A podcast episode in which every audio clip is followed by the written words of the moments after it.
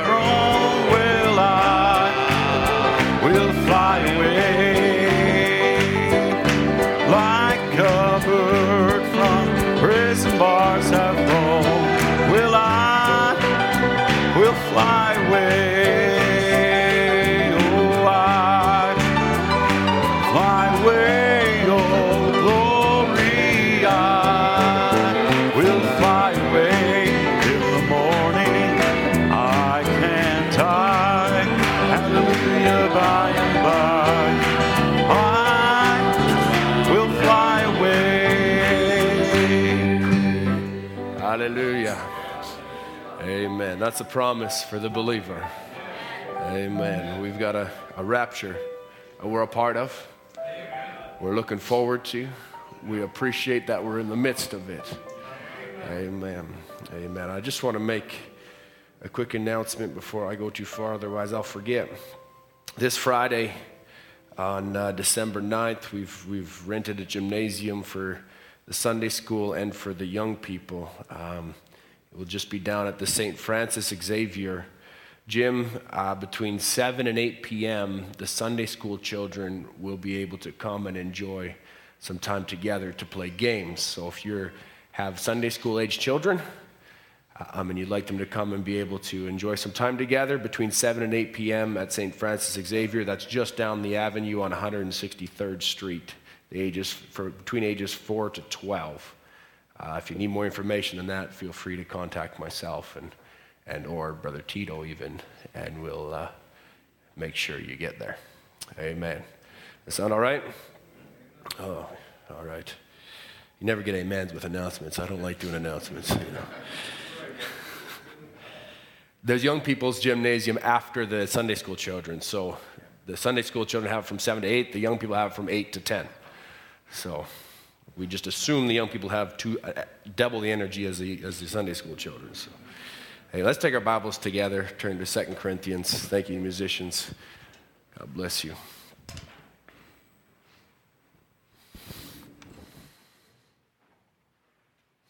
Bless you, buddy. I thought you had more of a tan already.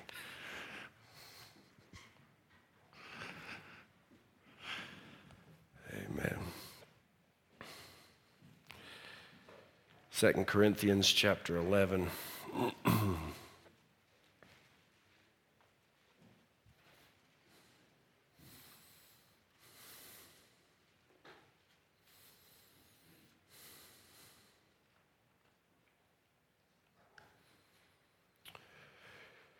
Amen. Let's just bow our heads together, maybe, and approach the throne of grace first. When they want to lift their hand and say, Lord, I, I would like you to come speak to me this morning. Heavenly Father, Lord Jesus, it's my own hands are raised, Lord. And Father, we desire you to come and speak, Lord. And it's on our hearts. It's why we've gathered here together, not to see each other, Lord, but to see you. Lord, you're the author of life. You're the giver of every good gift, Lord. Without you, Lord, there is nothing. For by you are all things made, and for you was it made, Lord. And Father, we want to give you the glory and the honor that you are worthy of. We thank you, Lord, for the songs that we could sing and to glorify your name. But Lord, we ask that you would come and glorify thyself again by thy own word, Lord, we pray. In Jesus' name, amen. Amen. 2 Corinthians chapter 11,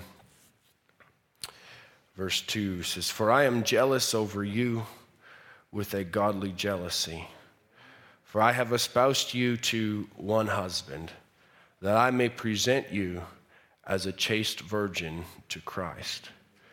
But I fear lest by any means, as the serpent beguiled Eve through the subtlety, so your minds should be corrupted from the simplicity that is in Christ. Amen. May the Lord his blessing to the word. You may have your seats. Amen. I want to just approach a subject and um, uh, this morning, and and the Lord just laid on my heart in the past couple weeks, and I, I can't seem to get away from it. But I'd like to approach a subject of jealousy this morning but I want to approach it more, mostly from a perspective of, a, of God and, and, a godly jealousy than from a spirit of jealousy, though perhaps we'll go into that a little bit, but not very much at this time. And often the Bible, in Bible language, as, as you can study the Bible, if you'd read and, and study what the word jealousy means and take it back into the Hebrew and Greek and different things, the word jealousy and zeal and sometimes even envy would be interchangeable words, where they'd often be used those three different words in the English, but in the Hebrew it would often be the same word. And, and when it would speak of, of being, when he would speak of being a jealous God, as he would talk about even in Exodus, as he'd speak to Moses and say, I'm the Lord thy God, I am a jealous God. And he he would be speaking of it in this way, and he'd often be speaking that he's zealous over his people to perform his word and he's zealous over his people and his word. And, and, but jealousy would have a definition in 2 corinthians chapter 11 as we read it there in verse 2 where paul would write it's actually the only time in the new testament the word jealous is even used. And he says that i'm jealous over you with a godly jealousy Paul is writing and, and, he's trying to use words to express that his zeal for the church of Jesus Christ with a fervency and an excitement to see the Word of God performed in the life of the individual. And he says in this way, he says, that Really, I'm jealous that you would stay true to the Word at all costs and, and, and jealousy even, even goes into a measure of enthusiasm and a measure of zeal and a measure that, that it would be uh, jealousy is a love of zeal. So it's not just to be zealous, but it's that I love to be zealous. And we know the call today, even in the Laodicean church age, would be be zealous, therefore, and repent. And it would talk about it in that way, as saying, you know, in jealousy, it would say, I have a love of zeal. Not just that I happen to have zeal once in a while, but I enjoy being zealous for the things of God.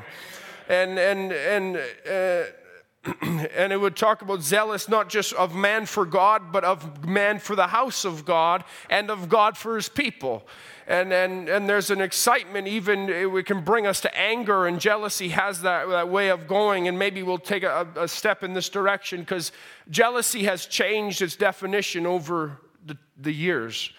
As, as, as I talked about what it would be in, in Bible language, but then as we, as we look and it would change its definition throughout the ages, it became a word in the, in the dark ages where it would begin to, to become a, a word that would lean to suspicion that it would offer itself to suspicion. To be jealous was to be suspicious of another by attraction and yet without reasonable cause. To be jealous of somebody because you have a feeling over them, but you don't have reasonable cause to be suspicious of them.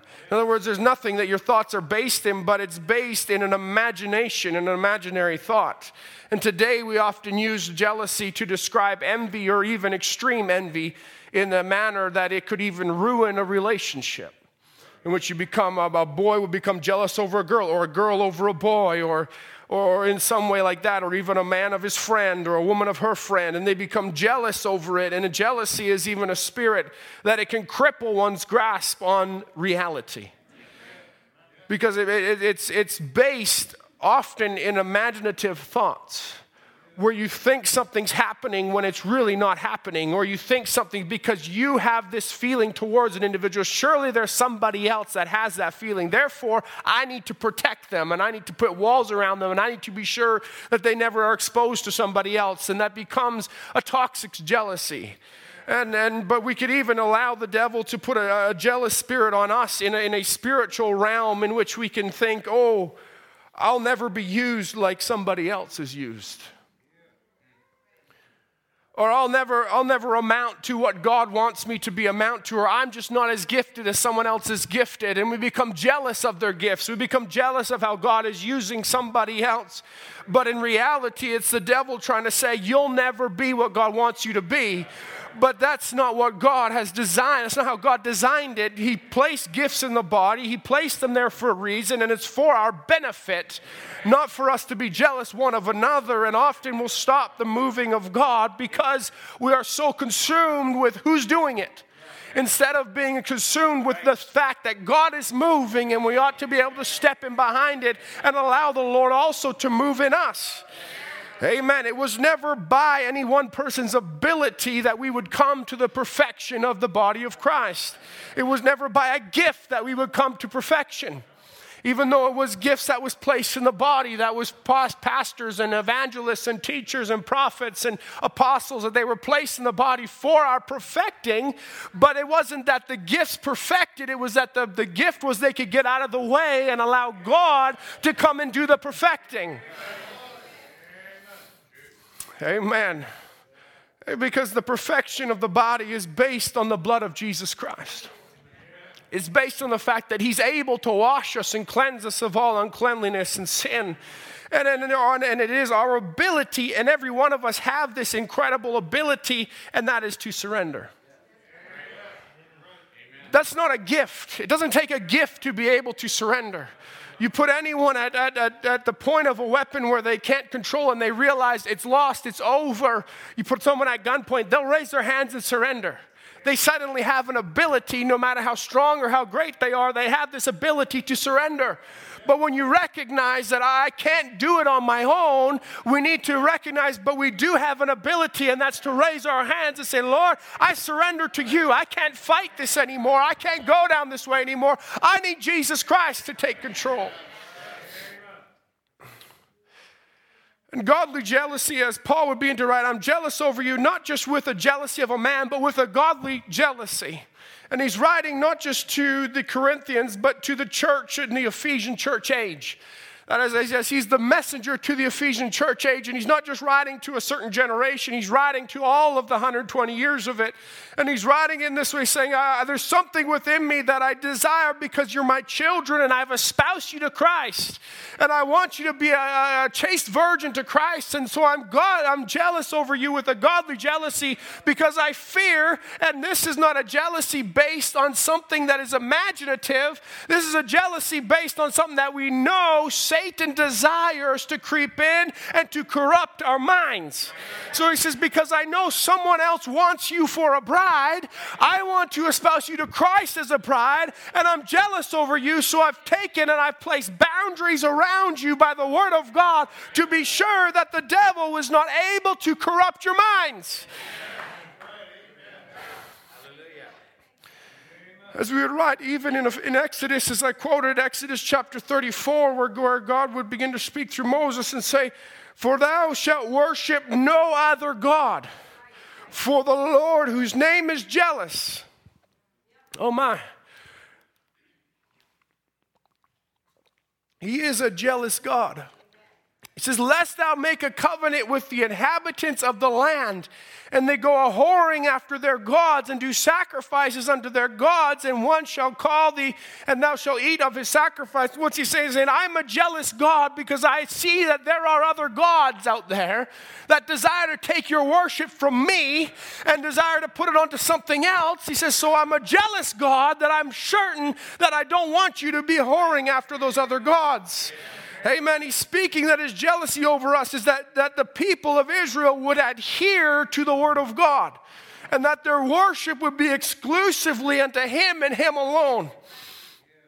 But in the New Testament, as I said, the word jealousy is only used one time. And that's in 2 Corinthians chapter 11, verse 2. Or twice, I guess, because it's used twice in the same verse. But because under the old covenant and under the Old Testament there was the law, and God was jealous over that worshiper adhering to the law.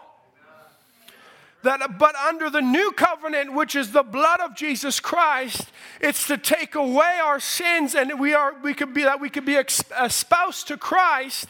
His jealousy over us became the word of the hour instead of it being the law and adherence to the law, that we would rather that we would be a virgin until he would have the time and the right place to put his seed word in a virgin bedding ground.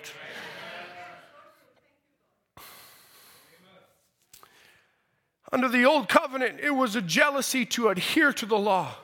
But under the new covenant, it was a jealousy to manifest the word that he wanted to see the Word of God live in the individual, not just become a set of rules of do's and don'ts, and a, not just a boundary based on walls, but a boundary based on the inside that says, I can't go because the Spirit in me doesn't desire to go outside of the Word of God. in Psalms chapter 69 and verse 9, it says, so David would write and said, For the zeal of thine house hath eaten me up. Amen. That he loved the zeal. It wasn't that it just, well, I was zealous once in a while, but it's eaten me up. In other words, it's taken control of my being. It's taken control of my desires, my thoughts, my affections, my conscience. Everything that's within me is about the zeal to be in the house of God, to be about the Father's business the Ephesian church age, Brother Branham would take and he would talk about this scripture in second in, in 2 Corinthians 11, 2. I'm jealous of you with a godly jealousy, so I've espoused you to one husband. He says, Paul has the means, Paul had been the means of bringing in multitudes of the Gentile sheep. Listen, Paul had been the means. He was the one that God was using to bring multitudes of the Gentile sheep. He fed them, he cared for them until they brought forth righteous fruit and were prepared to meet the Lord as a part of the Gentile bride. So, in other words, it was Paul's message in that day that was going to bring the people into a place that God would accept them as his bride. Amen. He fed them and he clothed them and he made sure that they were ready to be presented to the king and he made sure that it was the right word. It was exactly what God wanted them to be clothed in. Amen. And in the Pergamean church age, he would write and say that judging the 12 tribes of Israel, then remember, Paul was given a special promise that of presenting the people of the bride in his day to Jesus. That was what Paul's special promise was that he would present the bride of Christ in the Ephesian church age. And the different church age messengers would present their bride through the different ages. But he would talk about it and say, he says, For I have espoused you. And he says, So it will be with every messenger who has been faithful to the word of his hour and his age. So it will be in the last days. It will be the same special reward that was given Paul I think most of you remember how I said that and how it was always uh, been afraid to die lest I should meet the Lord and he should not be pleased with me as I've failed him so many times. So Brother Branham now takes it off of Paul and brings it right personal to the present day where he recognizes saying, I'm the church age messenger to the Laodicean church age. I've got a special promise that I need to present a bride to the, the Lord Jesus Christ from the Laodicean church age. So what did he do? He began to lay in the word for the bride to be clothed so that she would be able to be pleasing to the Lord Amen. And it was the only way because God is a jealous God. He's not going to accept something else. He's only going to accept what He sent for the bride to be clothed in. That's what He'll accept her as.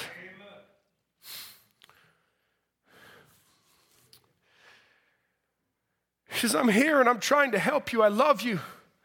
The Bible says, You're my children that I've begotten to Christ. I claim every one of you. I claim you tonight. I claim you all the time. I always claim you, and that as my brother and sister, you're my children. I'm your father in the gospel. In one place, he calls us his honeys. Hallelujah. And he says this, says, You're my children. I'm the father in the gospel. Not father like a priest, he says, but I'm your father in the gospel. As Paul said, I've begotten you to Christ. He says, Now I espouse you to Christ. That's engaged you to Christ as a chaste virgin. And then he starts this cry, he says, Don't let me down. Don't let me down. He repeats it twice. He says, You stay a chaste virgin. He says, How will I do it, Brother Branham? Stay right with the Word. Live clean and pure. Have nothing to do with the things of the world. If, if the love of it's in your heart, say, Oh, Jesus, please take this away from me. I don't want to be like that. Now, I don't mean just to be some person. In saying this, he says, I mean to be a real, genuine believer. Believe Jesus Christ, live for Him every day. Don't do no evil. Hallelujah. He says, listen, this is what he, he begins to put his place out to us and say, I'm your heaven, I'm your spiritual father in the gospel, and I've espoused you to Christ. Amen. This isn't anything new to us. He's espoused us to Christ, and he says, but don't let me down. Oh my, don't let the prophet down. Why? Don't let the message down to say, well, it's just not, not, not all there. Uh, well, let me just continue on and we'll come back to it. I've espoused you to Christ. To stay a chaste virgin. Don't just accept any doctrine that comes along, any emotion that comes along, and it just seems so nice, so we'll just jump into it. No, make sure. Make sure it runs with the message. Make sure it runs with the scripture. Make sure it runs all the way through, and it's not just a little portion here and a little portion there. How's it going to happen? We can look at Isaiah chapter 9. You can turn with me to Isaiah chapter 59 while I read Isaiah chapter 9. Isaiah chapter 9 says this is a nice Christmas message. It says, For unto us a child is born, unto us a son is given. We're in December now, so I can preach this, right?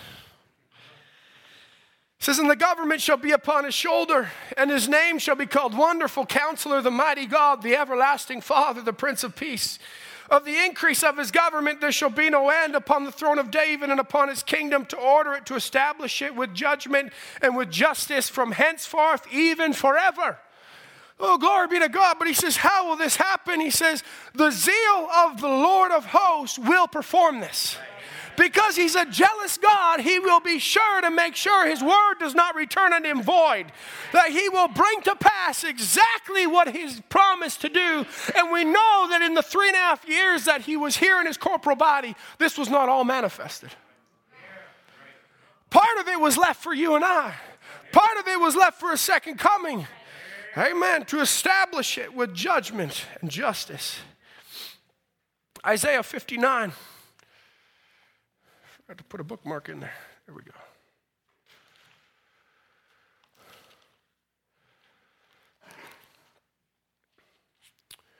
Fifty-nine and verse fifteen says, "Yea, truth faileth, and he that departeth from evil maketh himself a prey." That is literally describing today. If you'll depart from evil, you make yourself prey for the world.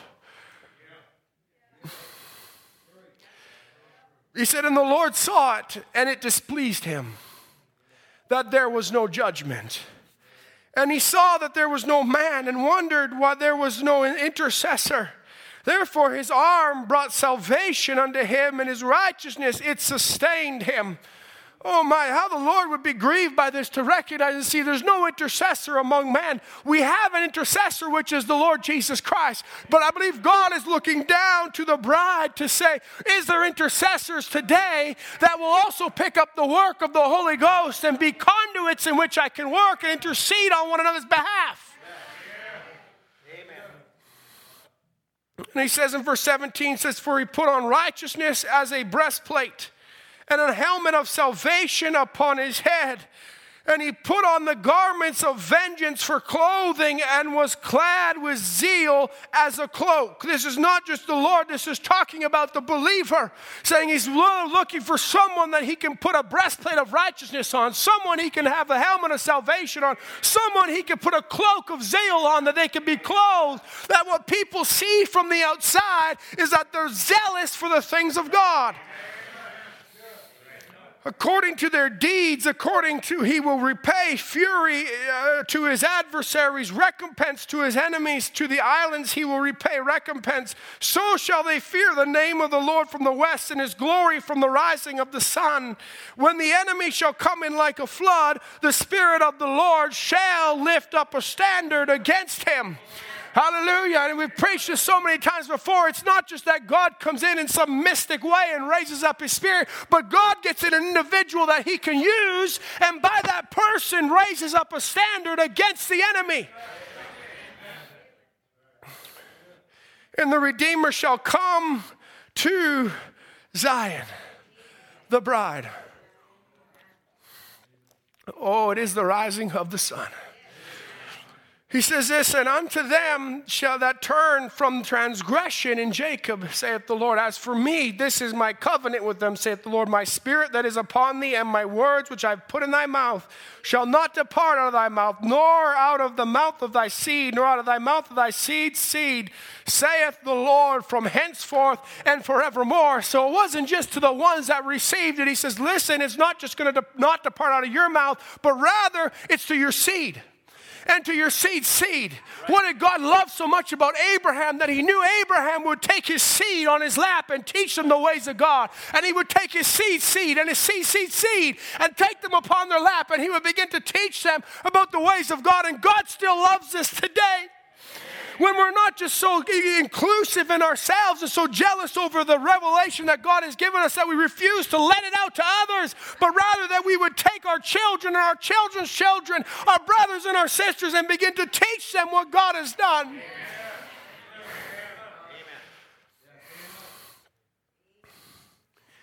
He says, I mean this, the burning zeal of God, nothing can stop it. Look at that Hebrews chapter 11, there, there, where there was just one nod to them patriarchs from God.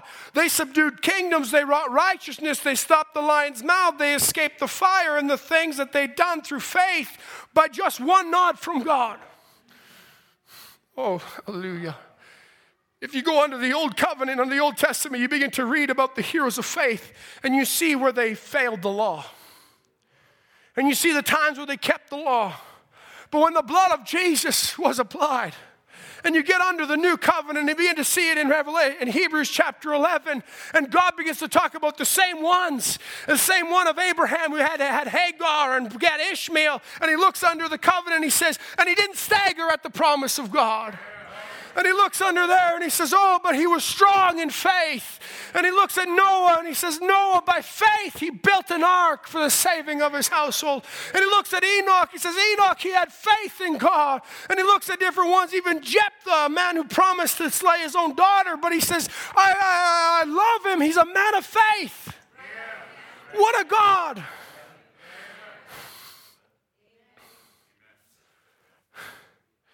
The heroes of faith. What a beautiful thing it is. It doesn't do away with adherence to the law, but rather it magnifies it. Because Christ was the magnification of the law. But instead of do's and don'ts, it became a manifestation of the law. It became the Word begin to live instead of it becoming borders, instead of it becoming just one time or something happened. And we can look at David, how there were so many times of faith, but there was also so many times where he failed. But we could look at it and realize that God was wanting us to bring us from that into a life that would be more than an overcomer that we wouldn't fail the way he failed anymore because it would be him and us living the life out rather than us trying to adhere to something. It would be him bringing the adherence by himself. Oh my. It becomes a living truth. We sing that song, We've Come Back to the Absolute. Come back to living truth. Back to where there's a right and there's a wrong. Not to where there's just a bunch of gray areas and we're really not too sure. No, there's a right and there is a wrong. There is a true and there is a false vine. Amen. There is a God and there is a devil. There is a heaven, there is a hell. Heaven, hell is hot and heaven is high, as a matter of fact. It's not just going to get in on a whim. You got to give yourself to God.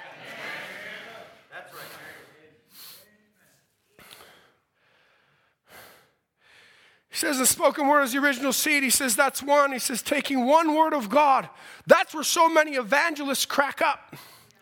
He says, we'll get to it later, but he said he gets to it right away where he says, Oh, we believe this, and we'll take that, and they'll believe that one word, and they make that one word work. But what about the other end of it? What about the rest of it? What about the, the, the, the, the next paragraph?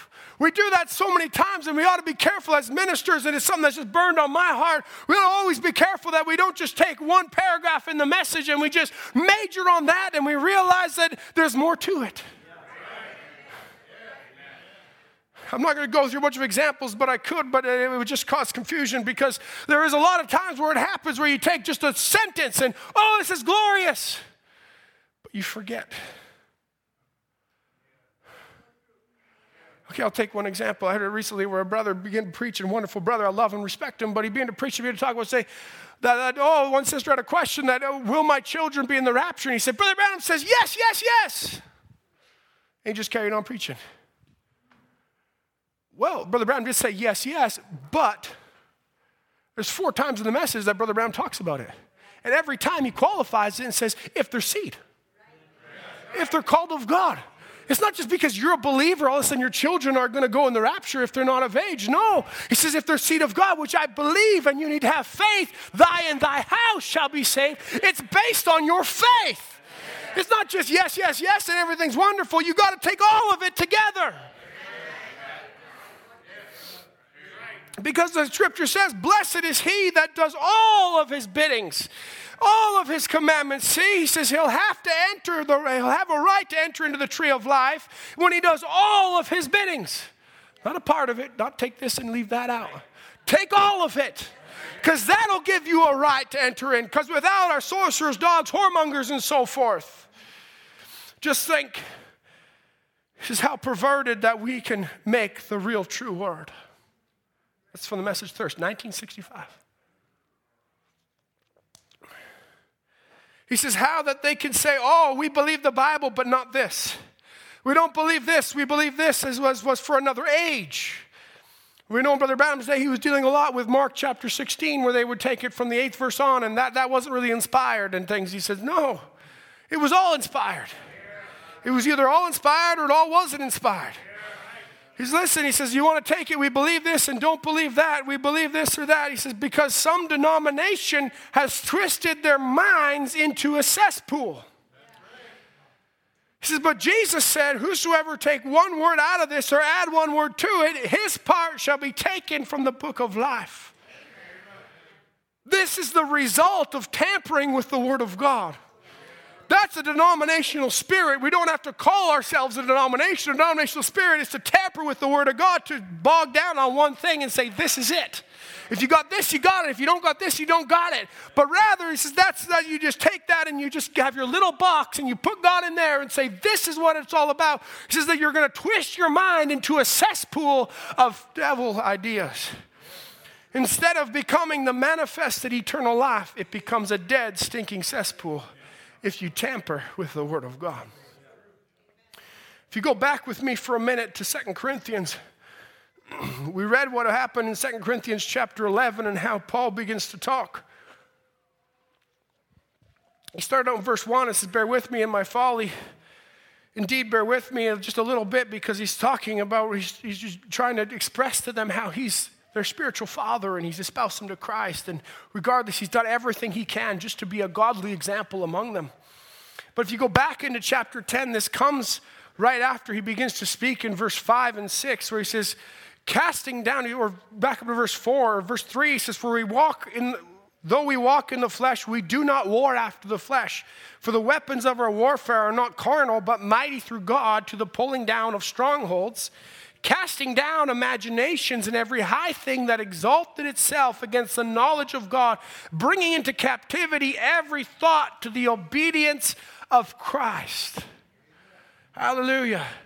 So even though in the new covenant it's, it's not that we have perfect adherence to the law that pleases God, but rather the manifestation of the word for your day is what's pleasing to God. But he says it's still, there's a measure of obedience because you need to bring not just your deeds, but bring every thought, captivity to Jesus Christ. He says, in having in readiness to revenge all disobedience when your obedience is fulfilled. So, in other words, he takes exactly what Jesus said, where he said, If you got a mote in your own eye, don't try and pick the beam out of your brother's eye. He says, When you've fulfilled obedience, then you have a right to revenge disobedience. Then you have a right to make sure others are doing what's right and true. As he begins to go on down through the chapter, he begins to talk about making sure you're living to your measure. What God has given you, live to that.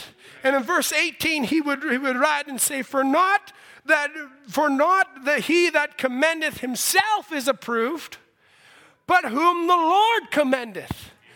Amen. So now he takes it from saying, bring it all obedient, in which is absolutely true. So he says, listen, because it's every thought, and God looks on the hearts of man. Because, uh, because we look at it as deeds, and it's so easy to commend your peers when you see the way they dress, the way they act, the way they're in church all the time. Or it's easy to disapprove them when they're not in church. It's easy to say things, you know, it's easy to look on the outside. But he says it's not that we're, we're, we're commended of ourselves and that my deeds, because that's why Paul would take it and says, No, show me your, your, your, your works by your faith. Show me the faith that you have in God, that you really have what it takes, that you've met God on the backside of the desert, that you really know Him and you know Him in the power of His resurrection. Show me that. Amen. And then and he begins to take, he says, but really about whom the Lord commendeth, and that's what we want, that God would come and back it up. Because that's what we received as, as, as a spiritual father today in the William Branham and the message that he had. It wasn't just that he preached a nice message. God did something so wonderful in that He made sure it came through a seventh grade education because in doing so, He made sure it wasn't mixed with anything else. It wasn't mixed with any man's ideas because no one had inputted anything into Brother Branham. He just was a man of the wilderness that God called and put His word into him, and it wasn't mixed with anything else. And He could bring it out pure in that way so we could receive it as a pure, unadulterated gospel Hallelujah. But he wasn't just that it was a nice, unadulterated gospel, but it was that God backed it up.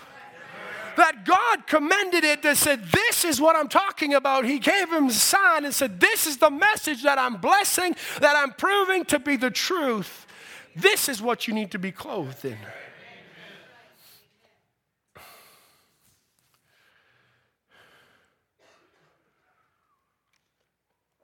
Then uh, with, with that in mind, that's when he gets into, I'm godly over you.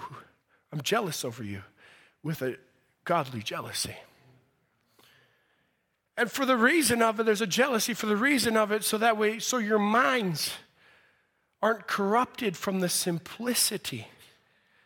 Look what Paul's saying. He says, it isn't that, that, that, that this serpent again would steal you away from the Holy Spirit, but rather I'm concerned that because he chose the battleground of the mind, I'm concerned that he would corrupt your minds and make the simplicity of Christ a complicated affair. I'm concerned that he would take what really is such a simple thing to surrender and give your life to God and be filled with the Holy Spirit and stay there a chaste virgin till He puts His seed in you. It's that simple. I'm concerned that He'll take that away from you, make it so complicated. He said that by that, and by that be able to stop the working of the Holy Spirit in the church. Hallelujah. I want to take this, this, this quote, and this is what really has been burdened on my heart, is from the Ephesian church age and the church age book. And I've been trying to actually get away from it because it's very straight and very serious, but Brother Branham take the scripture in Revelations 2 and 4 and says, Nevertheless, I have somewhat against thee, because thou hast left thy first love. He say, well, that was to the Ephesian church age, Brother Andrew. That, that doesn't apply to us. We, we're, we're beyond that. No, this is always a danger.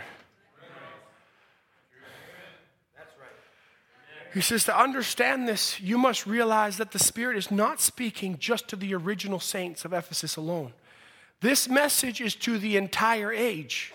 It lasted 120 years. Its message then is to all generations in that span. He says, but now history keeps repeating itself.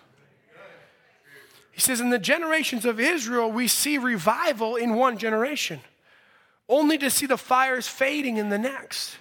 And in the third generations, embers may be glowing slightly. But in the fourth generation, there's, there may be no vestige whatsoever of the original flame. Then God lights the fire again when the same process repeats. He says it's simply a manifestation of the truth that God has no grandchildren. Hallelujah. He doesn't have, still to this day, salvation is not passed on by natural birth any more than, it's, than there is any truth to apostolic succession. And we know there's no truth to that. I'm skip some of it because I don't want to bogged down in all the details. He says, the fervent desire, what happens when this happens? He says, the fervent desire to please God, the passion to know His word. What's passion? It's zeal the zeal to know His Word, the crying for reaching out in the Spirit, the intercession. He says, all begins to fade. And instead of the church being on fire with the fire that God has, it begins to cool off and become a bit formal. That's what happened back there in the Ephesians. They were getting a bit formal. He says, the abandonment to God was dying out. Think about that word for a minute the abandonment. When you abandon something, you leave it completely behind. You don't keep going back to it. No, you've abandoned it and the abandonment to God. We ought to have such an abandonment to God where we leave everything else completely behind. It's not, Lord, you touch me in this way, you touch me in this way. But you know, I see from my past there's still some good points. I'm going to abandon that completely to the Lord Jesus Christ and allow Him to work in me the way He sees fit and not keep trying to bring up the past anymore but give abandonment to God. Stop trying to bring up all the psychology. Stop trying to bring up all the other thoughts of the world, all the politics. Politics has nothing to do with the bride of Christ. We're a spiritual bride, not a political bride. Doesn't matter what country you live in or where the politics are good or bad. For the bride, the politics are bad everywhere. Doesn't matter what country you're living in, the politics are set up against the bride of Christ. Because you know what? There's a little message called Satan's Eden. There's another one called God of this evil age. Why? But we know that the only reason they can't come at us is because the bride's still here. It's because there's an angel, a standing present the mighty angel that holds back the four winds. Because Jesus Christ himself has come down with an open book. He's desired to be, be revealed in his bride. The abandonment to God, he says, if you've lost your first love, the abandonment to God has died out, and the people aren't too careful about what God thought of them anymore, but they begin to be careful about what the world thought of them. That is such a subtle influence of the enemy.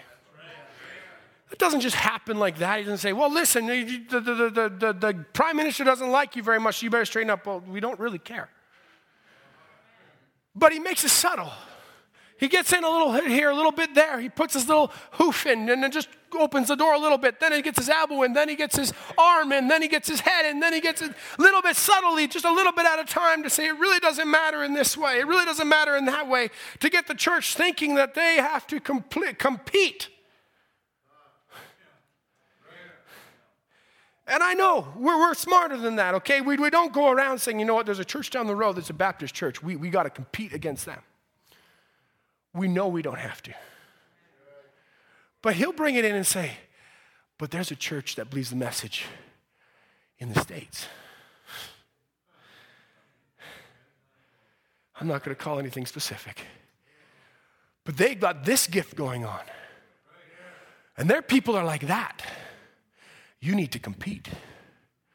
Well, if you don't have it like that, you don't got the Holy Spirit. In other words, if you don't know what we know, if God's not doing what you're doing here, and you don't feel like we feel, oh my, it becomes a competition. Church to church, church to church. Until we're looking at churches across the city going, well, they're doing that. Why aren't we doing that? Oh, they're doing that, so therefore they're not as good as we are because we're doing this over here. And that church down there, they got a real man of God, and we a man, our preachers, we get that way. But that's the workings of the devil because he knows if he can get us fighting each other. And he knows, and he's, he's come to a place where we've come gelled inside of a body of Christ here, locally in the church. We've become comfortable in our local body, and that's good. But his tactics are so sneaky that he wants to take it now. Okay, you won't get, fight each other here. Well, I'll fight you against that church then. And I'll fight this brother against that brother. And they'll have brothers that'll just get together and they'll fight and argue and all these things. Where's the love of Christ in all of it?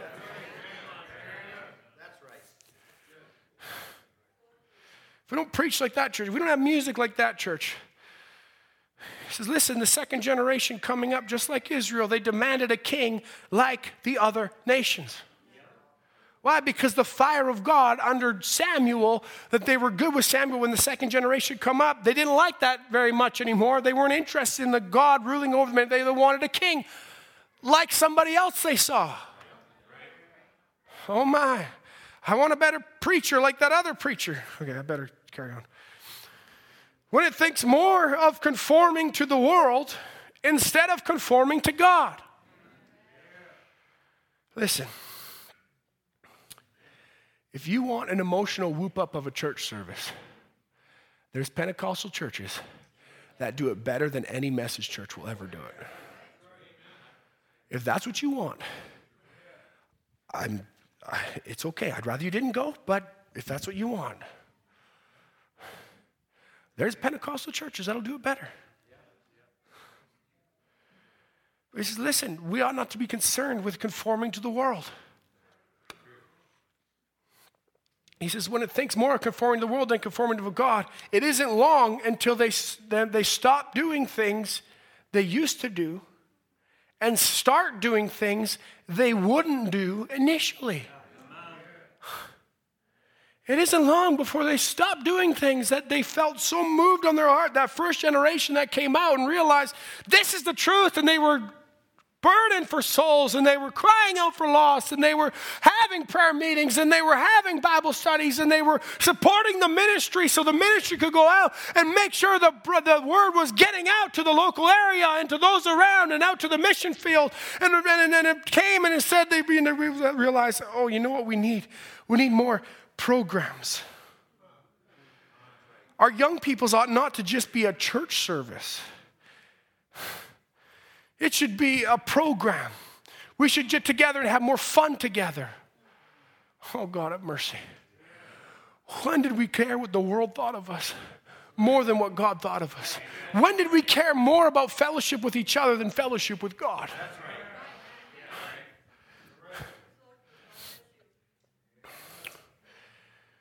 they changed.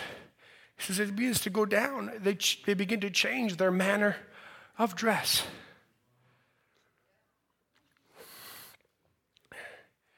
Used to be they'd dress in real long skirts. The brothers wouldn't even think of putting on a pair of shorts. Brothers wouldn't even think of having some long moppy haircut, perm going on and things like that. Sisters wouldn't even think of dyeing their hair. Why? Because it was just, it was real to them. They loved the Lord. But then it became, oh, that's old frumpy now. That's what my grandma did it. Yeah, that was that first generation.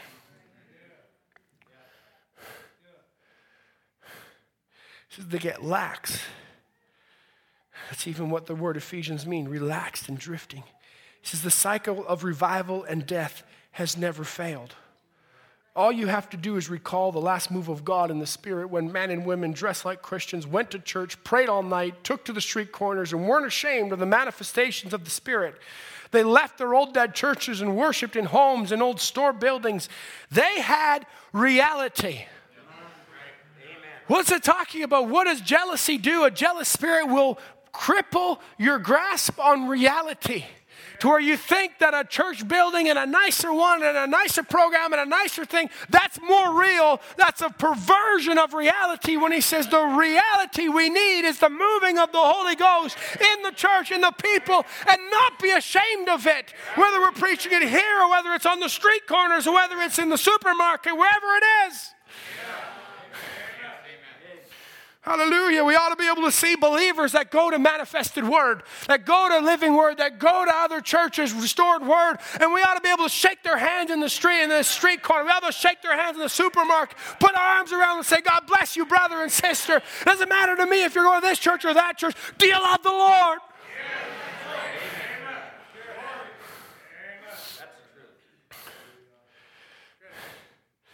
They had reality, but it didn't take too long till they got enough money to build better churches, till they had put a choir instead of singing to God for themselves. So they put gowns on their choir. It just begins to snowball over and over. They organized the movement, ran it by man. They soon begin to read books that weren't fit to read.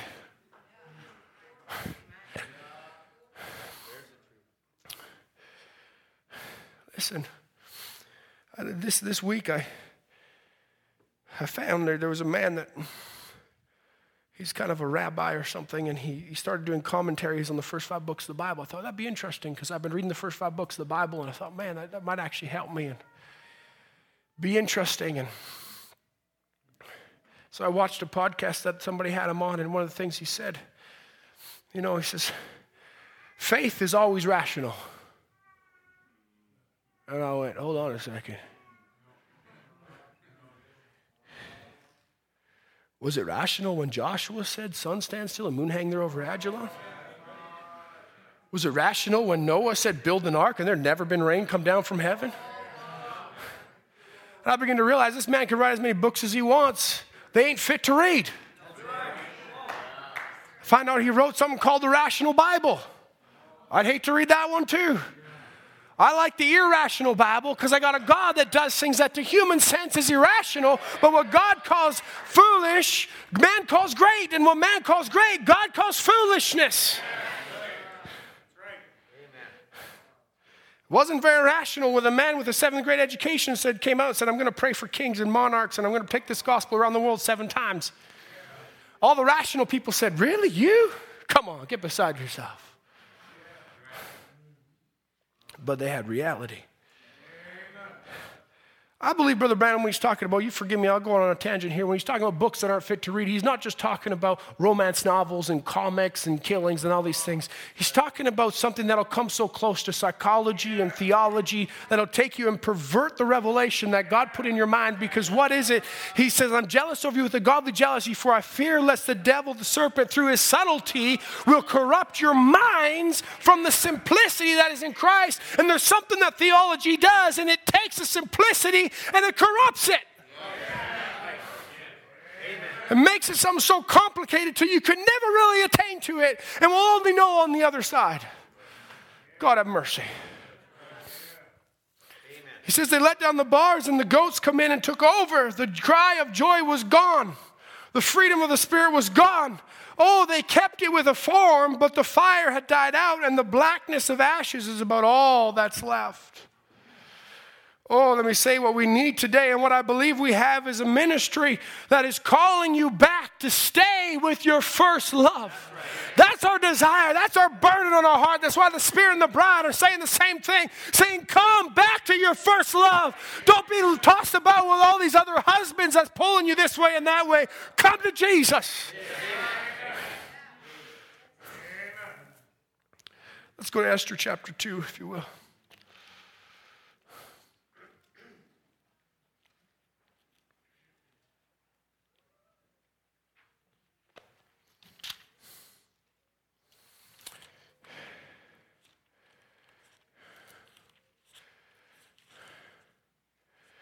Ezra, Nehemiah, Esther, Job.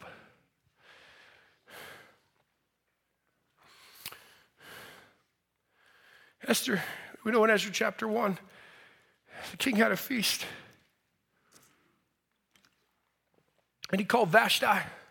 And Vashti refused to come. She was busy with all the other churches. She was busy competing with everybody else and having a great big time and a hoo-ah and a whoop up. She refused to come when the king said, Won't you come to me?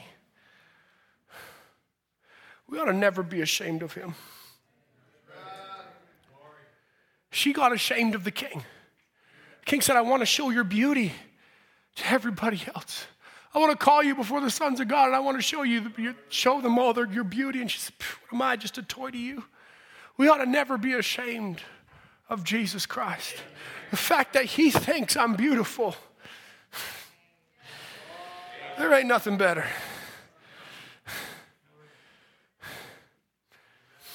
But if we go down into chapter 2 and verse 15, we know that the virgins were called and they went through all their things and, and they went through all of their purification. In verse 15, he says, And now, when the turn of Esther, the daughter of Abihail, the uncle of Mordecai, who had taken her for his daughter, was come in unto the king, she required nothing but what Hegai, the king's chamberlain, the keeper of the women, appointed. And Esther obtained favor in the sight of them that looked on her. So Esther was taken to King Ahasuerus into his house royal in the 10th month, which is the month Tebeth, in the seventh year of his reign. I mean, the types that God puts in here is just unreal. In Revelations 10 7, in the days of the voice of the seventh angel, when he shall begin to sound, it's about that time that God he begins to say, I got a real bride that's not going to be ashamed of me. He says, And the king loved Esther above all the women, and she obtained grace and favor in the sight in his sight more than all the virgins, so that he set the royal crown upon her head and made her queen instead of Vashti. Then the king made a great feast unto all the princes and his servants, even Esther's feast. Esther didn't throw her own feast. The king threw Esther's feast. And he made a release to the provinces and gave gifts according to the state of the king. Hallelujah. Out of all the women, all the virgins, and all the beauty, and all the extra stuff the women could put on to adorn themselves, no matter how pretty or how sexy dressed or how extravagantly dressed they were, he chose the one who took only what his servant knew he liked. No more, no less. Hallelujah. Oh, yes, we got some of them in the message. Some sexy dressed message believers. It's all right, I can get quiet. Spiritually, I mean, I'm not talking about natural dress code right now. Talking about spiritual dress code. Ones that believe, oh, yeah, there's only one God. Yes, Brother Branham was a prophet of God. Yes, I believe baptism in the name of Jesus Christ. Yes, I believe in the serpent seed. Therefore, I'm saved. You've barely got enough to cover your private areas. Forgive me for saying it this way, but I need to make a straight a spiritual bikini. taking the word of God and just covering up just enough. The king's not looking for that. He's not looking for someone who just takes the basics. I'll just take the ABCs. No, he says the Pentecostals couldn't even get the ABCs, but he says, I want to take you into the deep riches of God. And I want to say it this way too there's also the extravagantly dressed ones.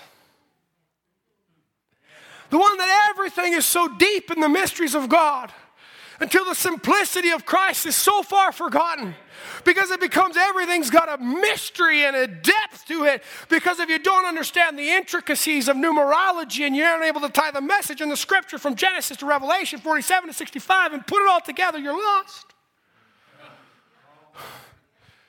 I gotta be extravagantly dressed. Don't you understand what the lights are and the foundations and oh my goodness, the capstone and oh, we gotta put it all in there. That's all parts of it. But if you just take all the flamboyancy,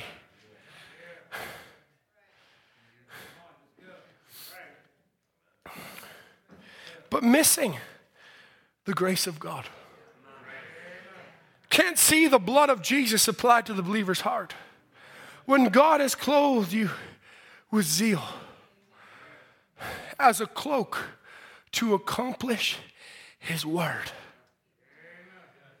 His word will not return unto him void. God is a jealous God. He's jealous over you with a godly jealousy. that you would manifest the word for your day. No more and no less. The king has laid out and confirmed it with a sign.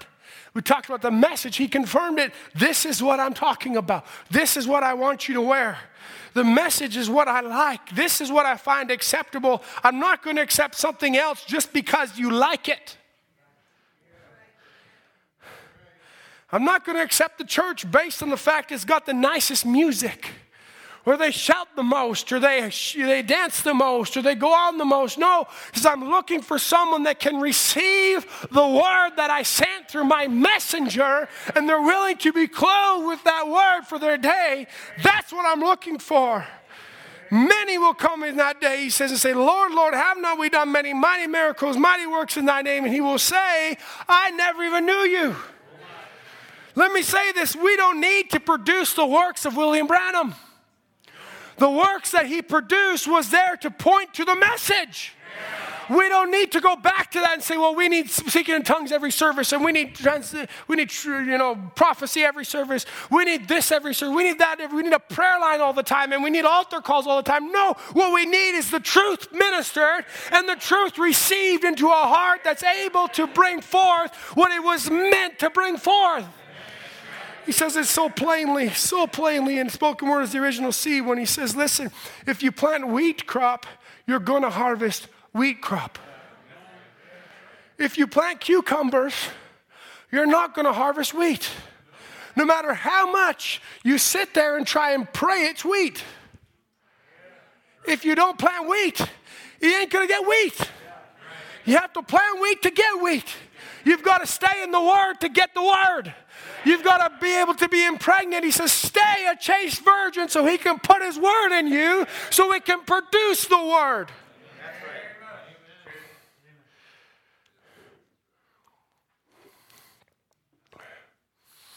So many types that we won't have time to get to that we could go into. Oh my. Go into the time of purification and all this thing. Oh, so much. But listen, we've received a message. We're seated now at Esther's feast. We didn't spread this table, he did.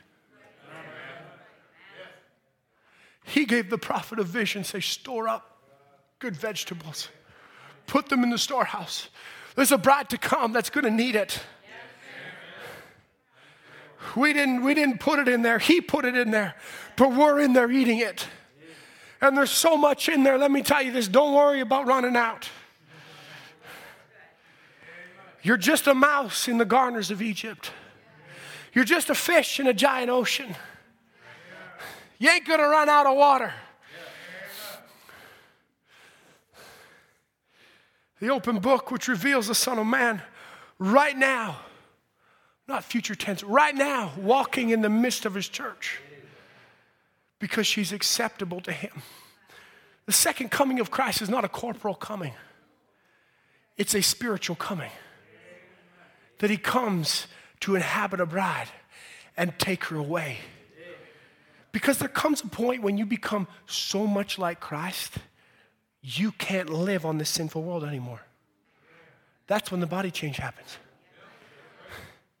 Because he can't, in a physical body, touch this sinful world until it's burnt over with fire. So when we become so much like Him that we can't live in this sinful environment anymore, then we'll have to step from time into eternity because we can't live here any longer. That's when she is Him. She becomes flesh of his flesh, bone of his bone, life of his life, spirit of his spirit, word of his word. You go down, he preaches it, and, and this is the rising of the sun. He says, But I'm a member by grace of the body of Christ. I love the way Brother Branham says that. Because he could say it just like Paul. If anyone could brag about signs and wonders, I more. If anyone could talk about vindication, I more. If anyone could talk about their place in the scripture where it literally talks about them, I more. But by grace, I'm a part of the body of Christ. I'm your brother. He says, I have no selfish motives. my motive to achieve anything personally. He says, I am only zealous for the Lord God to say this with all my heart the very thing that you were called out of, you've gone back into again. So that must have been 1956 he preached that. No, that was November of 1965. 63, sorry. November of 1963, after the seals were opened. The Bible said, as the sow goes back to her wallow, the dog to its vomit. Oh my, he says, he says uh, we got an organization and creeds that had got the people all bound up. And God called you out of it to be a free people. And you turned right back around and done the same thing again. It's a greater sin.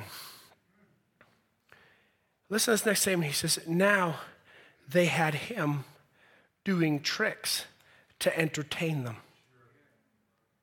And that's just about the way it's got instead of a Holy Spirit. Oh Lord. We desire, as, as, as believers, and it's good, we want the healing. By his stripes, I'm healed. We want a good feeling. We don't want to go to church with our heads hung down. We want to go away feeling better. We want the mysteries of God revealed in our midst. We like the promises, and those things are good.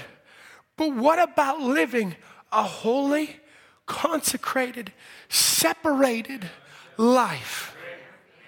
Completely separated from the things of the world. Preaches message God's word calls for a total, complete abandonment to God. It calls for a total separation from unbelief, from the things of the world. I want to ask you has it begun to creep back in? We had a first generation. Many of them have passed on now. A pastor be part of a second generation. Those that were born when Brother Branham was still alive, just like it was coming out of Egypt. There was those that were there in the coming out, but there were those that were born in the wilderness. I'm a part of something called the third generation. I'm raising a fourth generation. I recognize the weight of what I'm doing.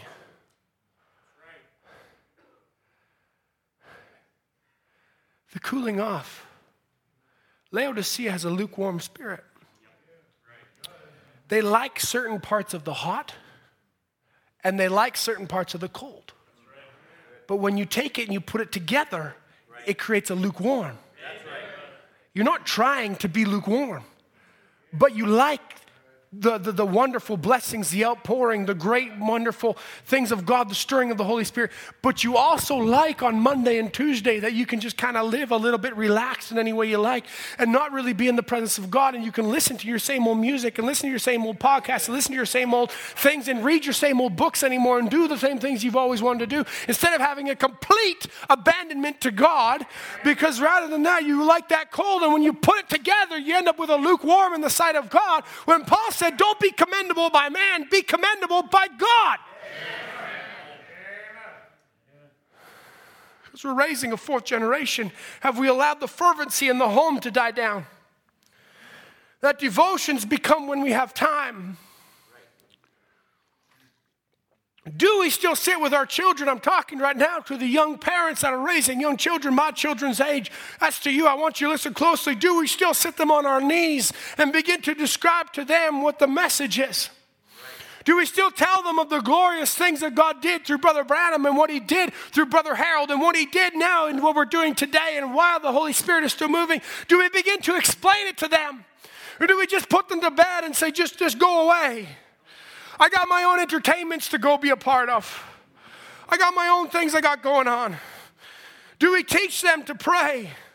Do we sit with them on the message? I'm always amazed. I used to have generations before me. They, when they came into the message, they would sit for hours on a Monday night and listen to a message with their children.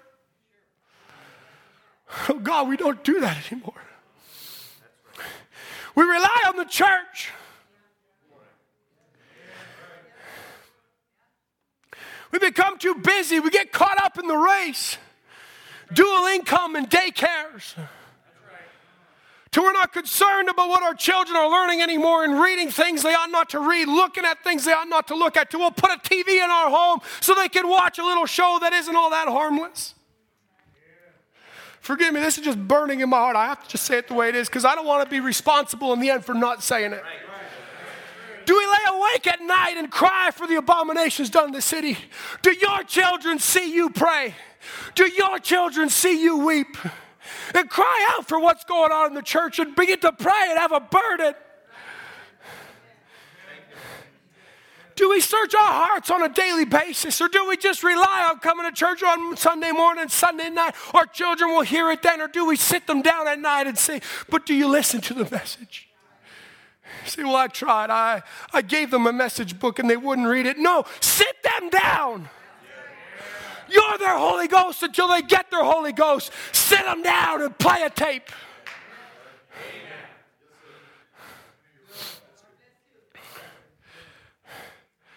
Are we too busy to wash Jesus' feet?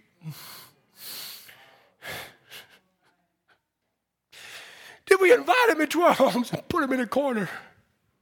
Say, watch us play Uno. Watch us play life. Watch us play NHL.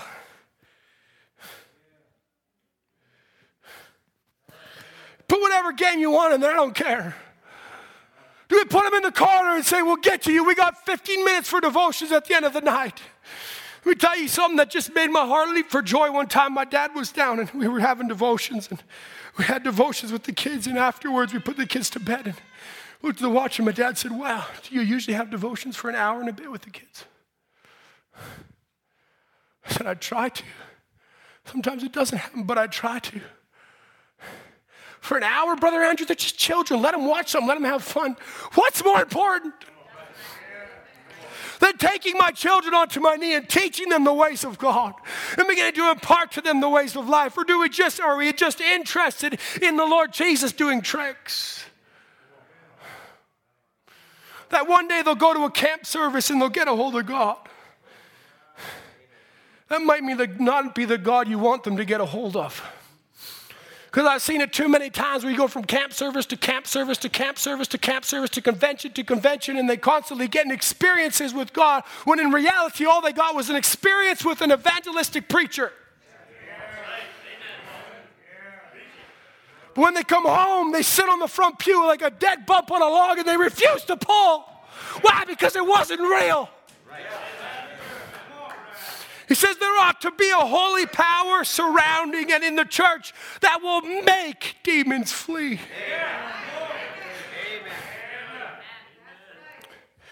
In the message thirst, he says, wait till that satisfaction comes. The satisfaction portion of the fullness of the Holy Ghost comes in. Then these joy bells of shouting and speaking in tongues and dancing in the Spirit will come. Oh, praise be to God. In the next statement, he says it this way and you won't do it by the music. Glory. It won't be an emotional workup anymore. And well, when the drums are playing, then we'll have a great time and we'll be able to get up and dance. But when the word's being preached, but Brother Branham takes it farther. He says, when you're going down the road in your car, when you're sweeping the floor, when you're putting a nail in, doing your carpentry work, let that be the joy unspeakable, full of glory, something in you welling up that you can't help but rejoice because it's a real, living, separated, holy, consecrated life. We need to go back to the heart of worship where it's all about Him. It's all about Jesus. Let's stand to our feet.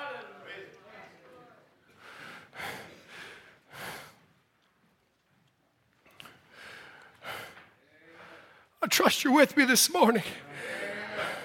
I'm not interested in the Holy Spirit just doing tricks,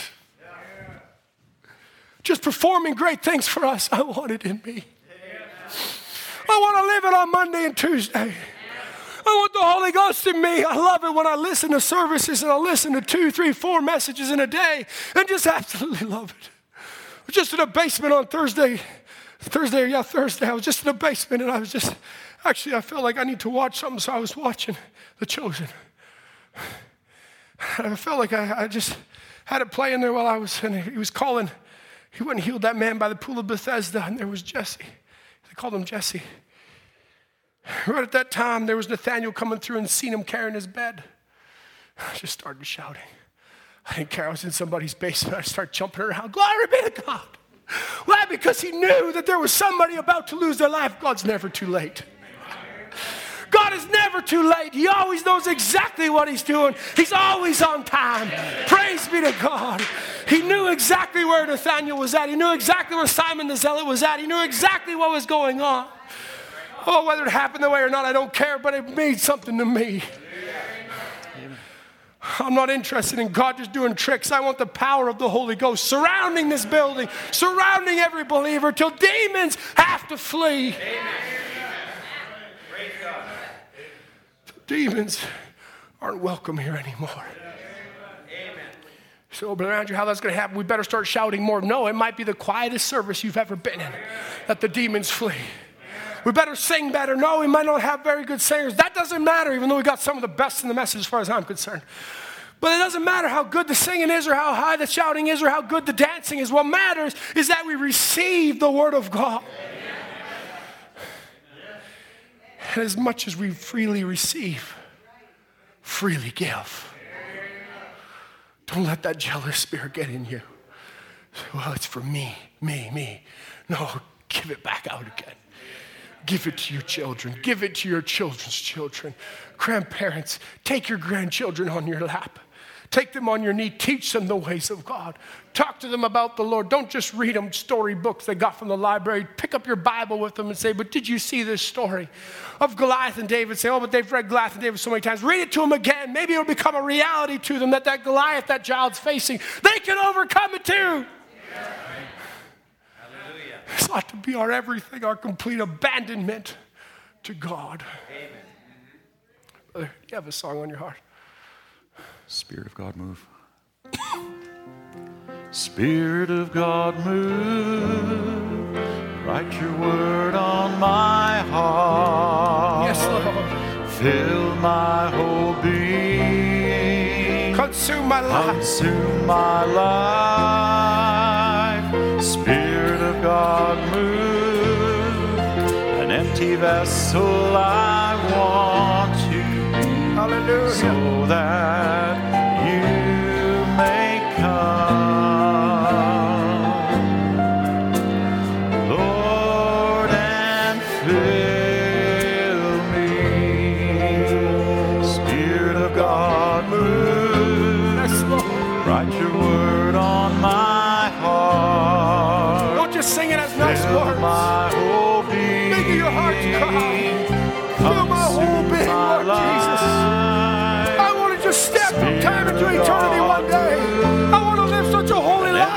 I can't live in this sinful world anymore. He's God. He wants you more than anything else. He's a jealous God over Lord,